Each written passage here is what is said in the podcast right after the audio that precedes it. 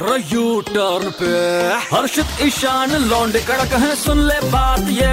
है मार ले बेटा यू टर्न तू भी रेड एफएम पे। भारत हमको जान से प्यारा है सबसे प्यारा सलमान हमारा है ओए ओए ओए एक मिनट ईशान सलमान हमारा नहीं यार देश हमारा है। हाँ हाँ एक ही बात है इस डायलॉग के हिसाब से। तुझ में पूरा देश है भारत। आजा डूब जाऊँ तेरी आँखों के में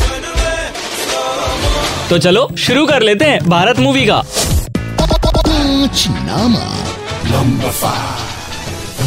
आज के जमाने में अच्छी नौकरी और छोकरी डिग्री से मिले या ना मिले मगर सच्ची देशभक्ति से ज़रूर मिल सकती है। ऐसा हमने नहीं इस फ़िल्म में भाई ने कहा है।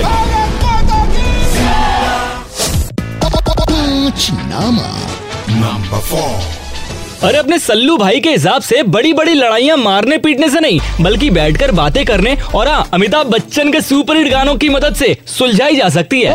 के पान बनारस वाला खुल जाए बंद अकल का ताला। नंबर थ्री यार भारत मूवी को देखकर लगता है कि ये सलमान भाईजान की बायोपिक है। ऐसा क्यों? ऐसा इसलिए क्योंकि रील और रियल लाइफ दोनों में ही भाई बिना शादी के कटरीना के साथ बस रंग रेलियाँ मना रहे हैं. भारत जी भारी ज्ञान की ज़रूरत बिल्कुल नहीं। नंबर टू कोशिश करने वालों की कभी हार नहीं होती। हाँ वो बात अलग है कभी कभी थोड़ी बेजती हो जाती है। और इसका जीता जागता उदाहरण है कैटरीना कैफ। बंदी ने अपनी एक्टिंग के साथ साथ हिंदी बोलना भी सुधार लिया है। इस दफ्तर में चुनाव का नामांकन पत्र नहीं भरा जाता। Number one.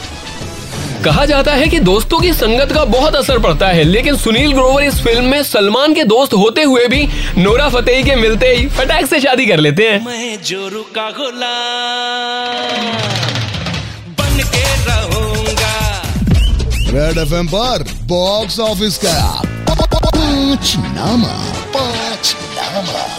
और अंत में बस इतना ही कहना चाहेंगे कि ईद के मौके पर सल्लू भाई और कैटरीना भाभी की मूवी आई है इसलिए लोग भर भर के इसे देखने जा रहे हैं। अरे ना भाई इस फ़िल्म में आजकल सबका प्यार जेसीबी गेस्ट अपीरियंस में जो है। अरे अरे, अब तो बता दिया आप भी दौड़ते हुए जाते रहो। और अभी हाँ 93.5 रेड एफएम बजाते रहो। हाथ देना प्लीज़ भारत जी। घबरा मत शादी के लिए नहीं मांग रहा।